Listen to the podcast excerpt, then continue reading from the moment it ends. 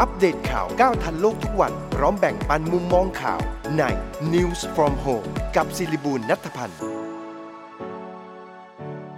สวัสดีท่านผู้ชมและท่านผู้ฟังนะคะ วันนี้พบกับ News from Home กับดิฉันสิริบูรณัฐพันธ์ต้อนรับท่านผู้ชมทาง Facebook Live นะคะของรายการ News from Home ทาง YouTube ของช่องช่วยคิดช่วยทำและ วิทยุนะคะ สถานีครอบครัวข่าว สทร FM 106 ด้วยค่ะ เรามาติดตามข้อมูลข่าวสารที่สรุปกันเป็นประจำทุกวันจันทร์ถึงวันศุกร์ในช่วง 11นาฬิกา5นาทีถึง 11นาฬิกา30 นาทีนะคะ วันนี้แขกรับเชิญของเราช่วงครึ่งหลังของรายการจะเป็นอาจารย์ดร สมเกียรติอ่อนวิมลอาจารย์จะมาเล่าเรื่องราวประสบการณ์ที่เพิ่งไปฉีดวัคซีนมารวมถึงอาจจะมีการพูดถึงเรื่องของวิธีการติดตามข่าวต่างประเทศที่น่าสนใจด้วยจริงๆข่าวนี้ข่าวต่างประเทศหลายๆคนอาจจะมองข้ามไปแต่สมัยนี้โลกเขาเปลี่ยนค่ะ เดินทางกันแบบชั่วเสี้ยววินาที เพราะฉะนั้นต้องติดตามข่าวต่างประเทศอยู่ด้วยเหมือนกัน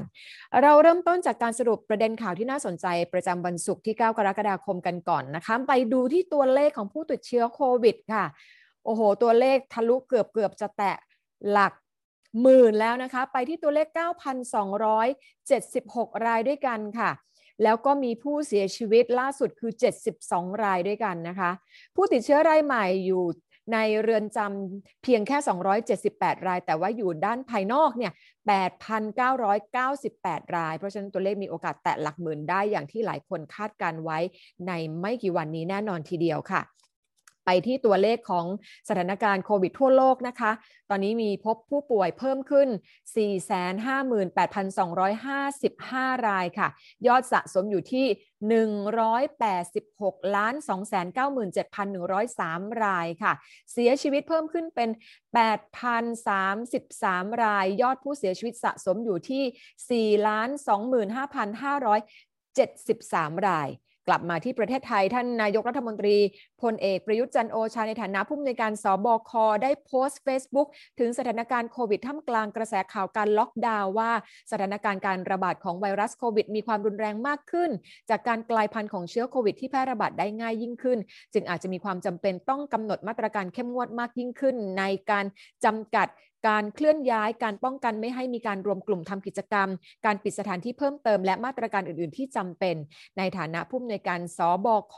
ได้เรียกประชุมสบคชุดใหญ่ในเช้าวันนี้นะคะ เพื่อพิจารณามาตรการที่ฝ่ายต่างๆ ได้เสนอเข้ามาแล้วจะแจ้งผลการพิจารณาให้ทราบโดยทันทีค่ะ ด้านในแพทย์เกียรติภูมิ วงรจิตปลัดกระทรวงสาธารณสุขเตรียมนำข้อเสนอ ต่อสบคพิจารณาวันนี้เหมือนกัน เพื่อยกระดับการใช้มาตรการเพื่อควบคุมการแพร่ระบาดของโควิด -19 เป็นระยะยะเวลา 14 วันตามระยะฟักตัวของโรค ซึ่งมาตรการนี้จะเหมือนกับช่วงเมษายนปีที่แล้วนะคะ โดยจะให้จำกัดการเดินทางไม่ออกจากเคหสถาน เว้นไปหาอาหาร พบแพทย์และฉีดวัคซีน แล้วก็ห้ามเดินทางข้ามจังหวัด และปิดสถานที่เสี่ยงทั้งหมดที่ไม่จำเป็นต่อการใช้ชีวิตประจำวัน แต่ว่าตลาดหรือว่าซูเปอร์มาร์เก็ตเป็นสถานที่จำเป็นยังเปิดได้ โดยใช้ในพื้นที่เสี่ยง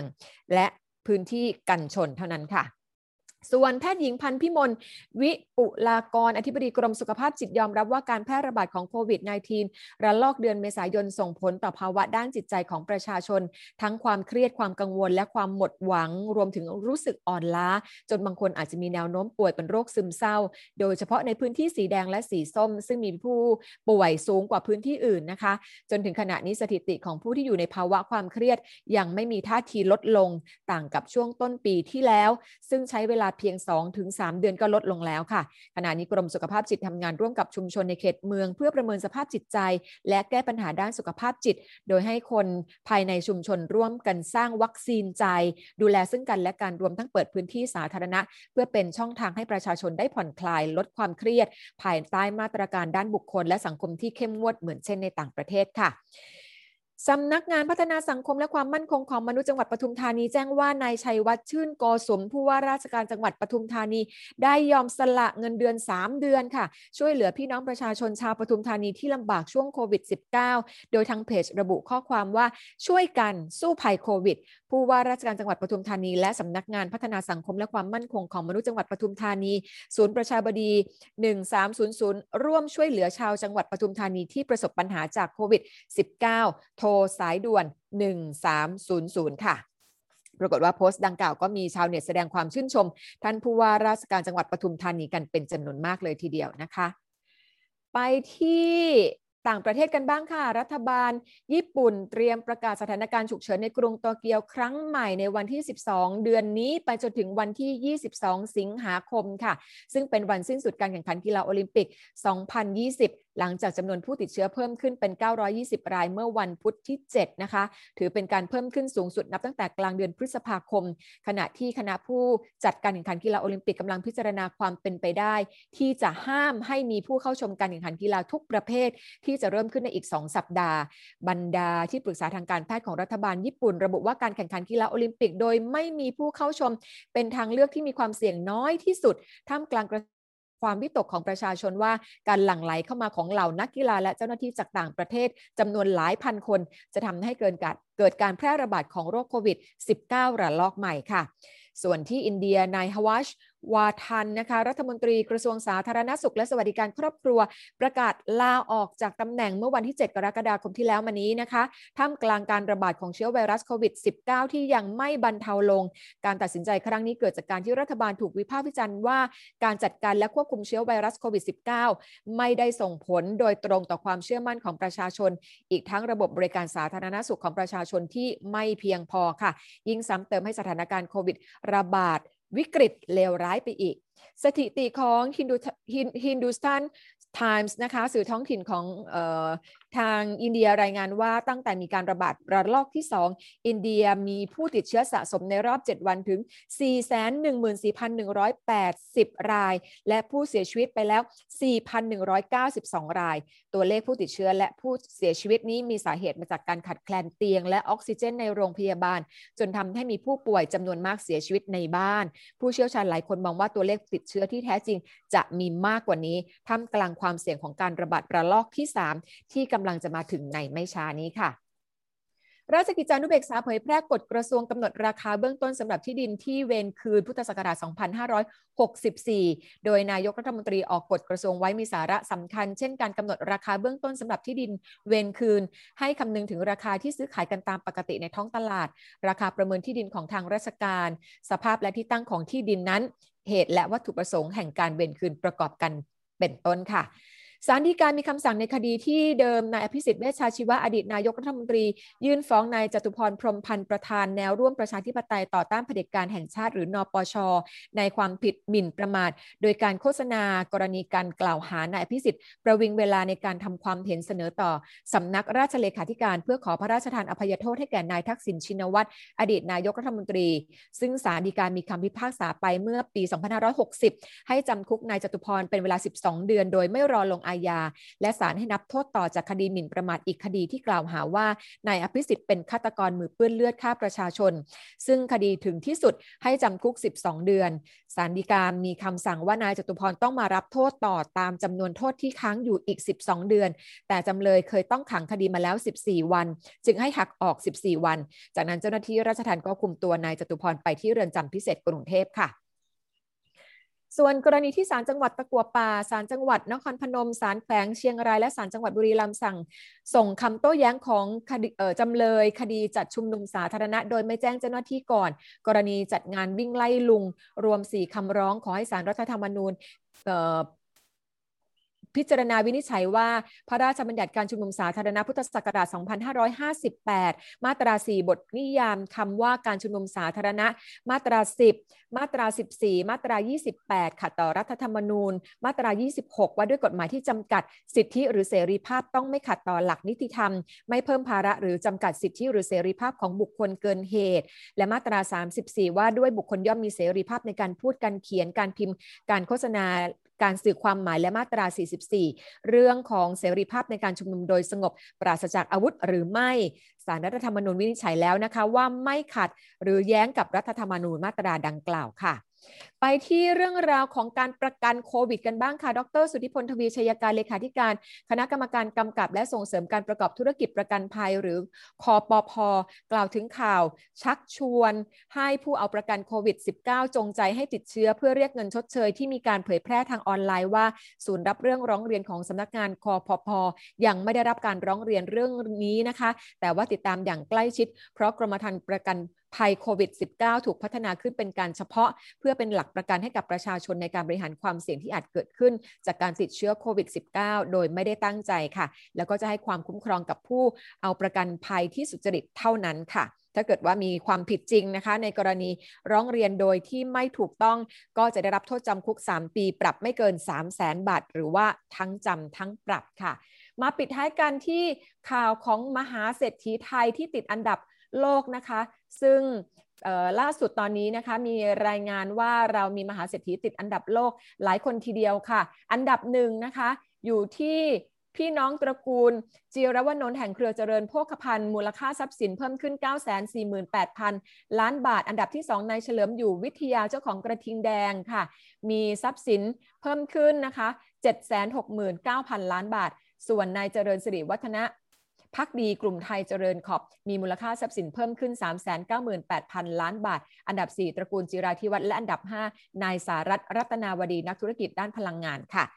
เดี๋ยวเราจะพักข่าวกันสักครู่หนึ่งนะคะ ช่วงหน้าเราจะมาพูดคุยกันกับอาจารย์ดร สมเกียรติอ่อนวิมลตอนนี้รออยู่แล้วจากปากช่องนะคะ เมื่อวานไปฉีดวัคซีนมาท่าทางจะปกติดีหน้าตาสดชื่นอยู่นะคะ เดี๋ยวจะกลับมาคุยกับอาจารย์ดร สมเกียรติอ่อนวิมลกันค่ะ ผมดูแลสุขภาพ โดยการออกกำลังกายให้สม่ำเสมอ กินอาหารให้ครบ 5 หมู่ ผมเลือกดื่มชาเฟอร์เมนเต้ อร่อย กลมกล่อม ผมขอแนะนำครับ สุขภาพดีคูณ2เฟอร์เมนเต้ร่วมกับสวนดุสิตจัดชุดโปรโมชั่นพิเศษ ซื้อเฟอร์เมนเต้1กล่องสูตรใดก็ได้ พร้อมคุกกี้แครอทสูตรแป้งน้อย พิเศษในราคาเพียง 575 บาท พร้อมส่งฟรีทั่วประเทศ ตั้งแต่วันที่ 15 มิถุนายนถึง 15 กรกฎาคม 2564 เฟอร์เมนเต้เครื่องดื่มชาวินิก้ารสน้ำผึ้งสูตรดั้งเดิมและสูตรไลท์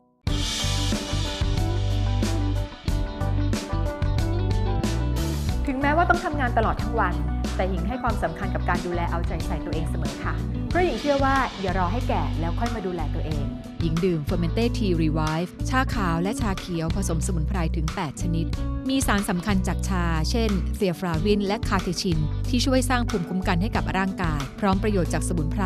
ช่วยลดระดับน้ำตาล ลดระดับไขมัน ช่วยดูแลระบบขับปัสสาวะ และช่วยให้นอนหลับดีขึ้น Fermente Tea Revive หอมละมุนดื่มง่าย จากชาและสมุนไพรธรรมชาติ ชาขาวผสมสมุนไพรตรา Fermente Tea Revive ในยุค New Normal แบบนี้ก่อนจะหยิบจับอะไรหญิงใช้ Fermente แอลกอฮอล์ hand spray กลิ่นชาเขียวฉีดล้างทำความสะอาดมือก่อนทุกครั้งค่ะ Fermente แอลกอฮอล์ hand spray กลิ่นชาเขียว มีส่วนประกอบของเอทิลแอลกอฮอล์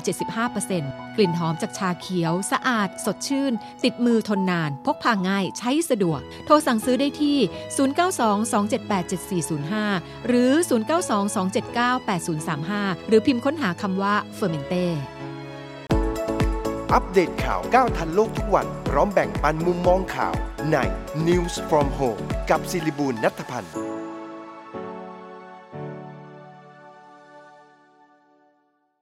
กลับเข้ามาสู่รายการ News from Home กับดิฉันสิริบูรณัฐพันธ์ค่ะ ท่านผู้ชมยังชมผ่านทางช่อง YouTube ช่วยคิดช่วยทำและ Facebook Live News from Home และวิทยุของครอบครัวข่าวของเรานะคะ FM 106 ค่ะ ตอนนี้เราอยู่กับอาจารย์ ดร สมเกียรติอ่อนวิมลนะคะ สวัสดีค่ะอาจารย์ค่ะ วัสดีครับคุณสิริบูรณ์ครับ อาจารย์ออกอากาศจากปากช่องนะคะ อาจารย์ คือไม่รู้จะวางกฎเกณฑ์แล้วจะเชื่อกันหรือเปล่านะครับ คือถ้าไม่เรียกผมว่าอาจารย์ถ้าไม่เรียกผมว่าด็อกเตอร์อย่างเงี้ย เรียกคุณค่ะสมเกียรติเฉยๆเนี่ยจะดีมากเลยทำไมล่ะคะอาจารย์ค่ะเราก็เรียกอาจารย์ติดปากมาหลายสิบปีนะคะอาจารย์ผมไม่ได้เป็นอาจารย์นานมากแล้ว แต่ว่าโอเคคนทั่วไปเขาชอบเรียกอาจารย์ ส่วนด็อกเตอร์เนี่ยเป็นตำแหน่งทาง งานวิชาการเรียนหนังสือมาตอนสอนหนังสือ ก็เรียกได้แล้วควรเรียก เพราะว่าเอ่อเป็นเป็นหน้าที่ แต่พอเราออกจากมหาลัยแล้วเราไม่เราก็ไม่ได้เป็นด็อกเตอร์แล้วอะเราก็เราเป็นคนธรรมดา แล้วก็อืมก็จะมีคนด่าว่าโอ้จบด็อกเตอร์ได้แค่นี้เองหรือแหมทำไมอย่างนั้นล่ะคะอาจารย์ค่ะก็บอกให้ฟังแต่ก็ตามตามใจตามสบายนะที่จริงคุณสิริบุญครับผมตั้งใจว่าจะ เริ่มระบบการคุยของเราเรื่องต่างประเทศและจะเริ่มต้นด้วยเอ่อความสัมพันธ์ระหว่างประเทศวันโอวันนะคือหมายความว่าพูดกันถึงว่าเอ๊ะทำไมจะต้อง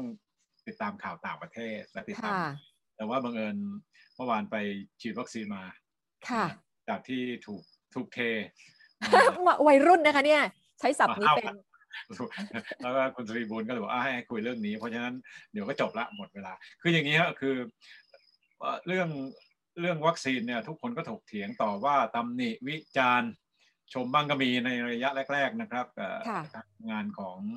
เอ่อรัฐบาลโดยผ่านเอ่อคณะนักวิทยาศาสตร์แพทย์นะฮะสถาบันวัคซีนแล้วก็คณะผู้แถลงข่าวของเอ่อศูนย์ศูนย์สบคศูนย์บริหารโควิดอะเอ่อแต่ว่าเอ่อเขาก็จะจัดกลุ่มเป็นกลุ่มเสี่ยงใช่ไหมให้ไปฉีดค่ะก่อน นะฮะซึ่งก็จะเห็นว่ากลุ่มที่ต้องทำธุรกิจกลุ่มแรงงานอะไรอันนี้ผมเข้าใจนะแล้วก็กลุ่มคนแก่อย่างผมนะซึ่งมีโรคประจำตัว คนแก่ส่วนใหญ่ค่ะมีประจำตัวนั่นแหละเพราะว่าค่ะเป็นไปที่ใกล้จะจากโรคเนี่ยเวลาใกล้ตายเนี่ยโรคมันก็จะมาเยอะๆนะพวกอาจารย์สาค่ะวเพิ่งเจ็ดสิบกว่ายังไม่ยังไม่ใกล้ค่ะสมัยก็นี้ก็ก็ก็มันก็จะมีโรคมาใช่ไหมค่ะผมก็ผมก็ไปลงทะเบียนหมอพร้อมตามค่ะที่รัฐบาลตอนนั้น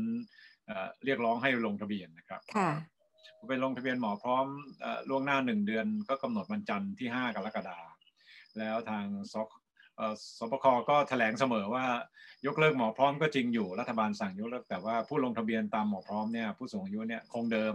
ค่ะเดิมเวลาเดิมที่เดิม แต่ผมไปวันที่ห้าด้วยความตื่นเต้นแล้วมันก็ไม่มี ก็คือว่าเขาเลิกเขาไม่ยอมรับหมอพร้อมที่ศูนย์เอ่อ